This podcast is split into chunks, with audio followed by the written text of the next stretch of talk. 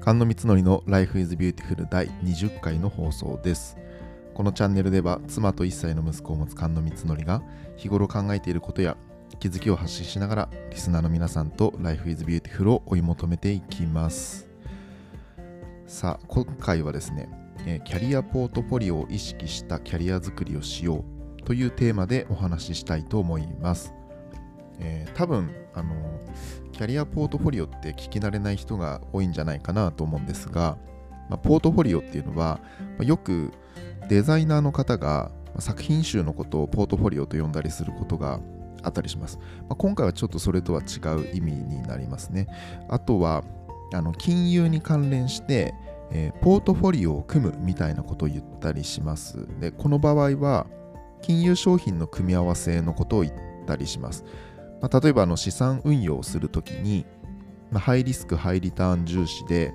えーその中でどこどこの銘柄の株を、まあ、資産全体の中で、えー何パーセント、あるいは何割持って、で他に、えーローリスク、ローリターンだけど、まあ、国債を何割持ってとか、まあ、あとは投資信託の何々をこれくらい持ってみたいな形で、えー自分の望ましい資産運用のバランスをとっていく。みたいな、まあ、考え方を、まあ、金融に関連してポートフォリオを組むみたいに言ったりすることがあったりします。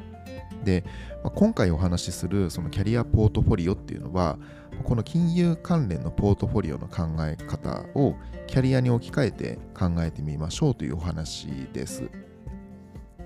でいくつか考え方の軸があると思っていて、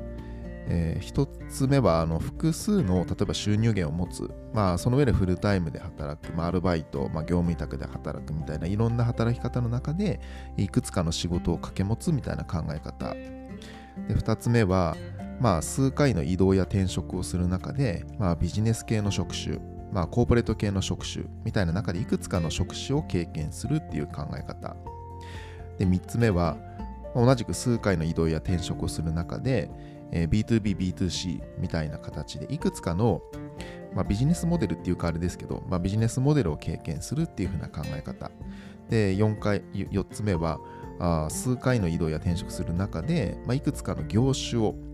経験する考え方。で5つ目は数回の移動や転職する中でいくつかの地域を経験する考え方。で6つ目は数回の移動や転職する中でいくつかの企業規模を経験する考え方。あるいは企業の、えーまあ、成長段階というかいくつかの成長段階を経験する考え方みたいなのがあってでそういうそれらの組み合わせを考えるみたいな考え方があります。まあ、あの反面一つの会社で、まあ、専門性磨いた方がいいんじゃないんですかとか、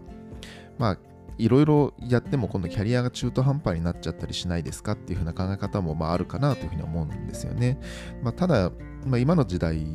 は、まあ、一つの会社でいつまでもこう働き続けることができる保証っていうのがまあどんどんなくなってきてる時代かなっていうふうに思うのと、まあ、あとまた今の職場が置かれているこう事業環境が変化すれば、まあ、それに合わせて事業も変わっていかないといけないみたいなことも多いかなというふうに思っててそんな時にいくつかのキャリアを積んでいると、まあ、それに応じて自分自身も変化していくことがまあしやすかったりとか、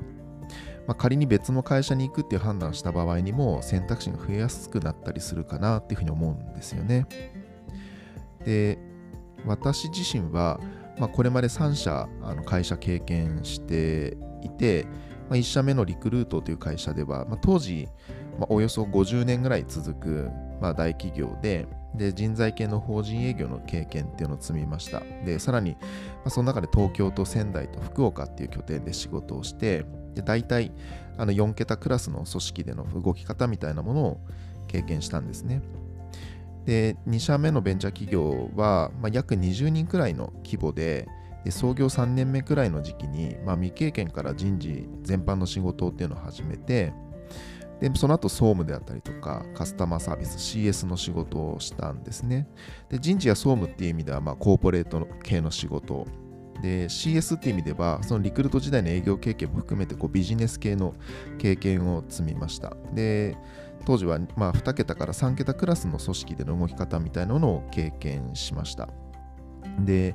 今ですけど3社目のメルカリはあのカスタマーサポート組織の中で人事総務的な仕事をしていたんですね。部門人事みたいな形ですね。で、まあ、その中でこう仙台であったりとか福岡、これも、まあ、あのリクルート時代とあのリンクしてくるんですけど、仙台、福岡のあの移転であったりとか、新設みたいな拠点を作るっていうことであったりとか、で今も、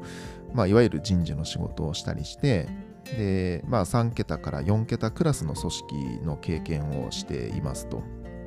まあ、こうしてみると、まあ、程よくそれぞれのバランスを組んだキャリアポートフォリオっていう、まあ、そういう組んだ状態が作ることができ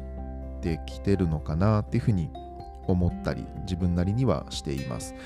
まあ、例えば人事の仕事を一つとってもその中でのポートフォリオの組み方みたいなものもあったりします。人事の仕事も、まあ、例えば採用、まあ、育成あと労務であったり、まあ、人事企画とか組織開発とかまあいろいろ攻めと守りそれぞれのこう役割っていうのがあったりします。でその中でどんなキャリアを組むかによって、まあ、その後のキャリアの広がり方っていうのは変わってきたりとか、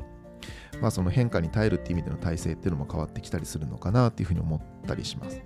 まあ、どういうポートフォリオを組むのがいいかっていうのは、まあ、自分自身がどんなキャリアを歩みたいかであったりとか、まあ、どんな生き方をしたいかによってその人に合った組み方っていうのは変わってくるのかなとは思います。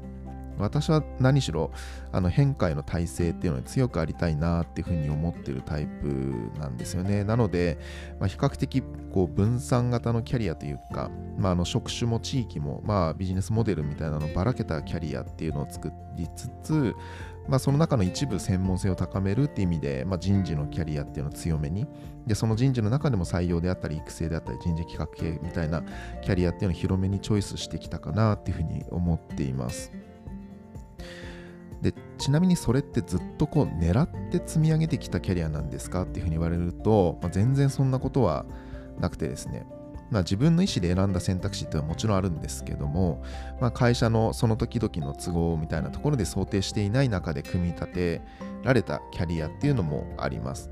でキャリアのポートフォリオを組むにあたってはやっぱり自分の意思で組み立てるものとあと偶然組み立てられるものっていうのがあるかなっていうふうに思っています。ただまあそれらの積み重ねの中でつどつどこう微修正を入れていくっていうところにその面白さっていうのがあるかなっていうふうに思ってますし、まあ、想定外のキャリアに転じたっていう時も結局それが後々強みになるっていうことも大いにあり得るので、まあ、そういうことをひっくるめてこうキャリアポートフォリオの組み立てっていうのを楽しんでやっていくことができると強いのかなっていうふうに思っています。